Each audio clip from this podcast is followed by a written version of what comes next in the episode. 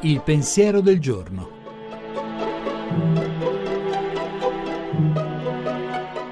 In studio Alessandro Zaccuri, giornalista di Avvenire.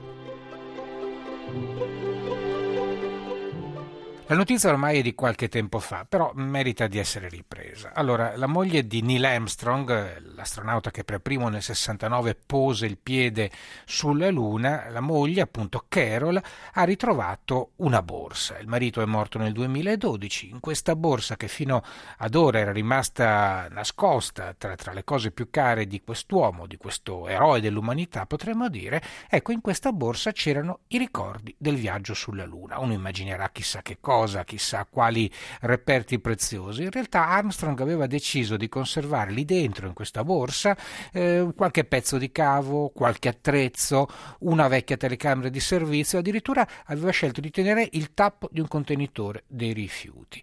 Io credo che questo contrasto tra oggetti così umili e un'impresa così grandiosa sia un modo per ricordarci come gli oggetti parlano sempre di noi. Gli oggetti sono gli spettatori della nostra vita, della nostra quotidianità e appunto più sono umili, più sono legati alle necessità che abbiamo ogni giorno, più hanno qualcosa da raccontare. Quindi in questa giornata che inizia prestiamo un po' di attenzione agli oggetti che incrociamo perché prima o poi avranno appunto qualcosa da dire anche di noi, anche di questa giornata.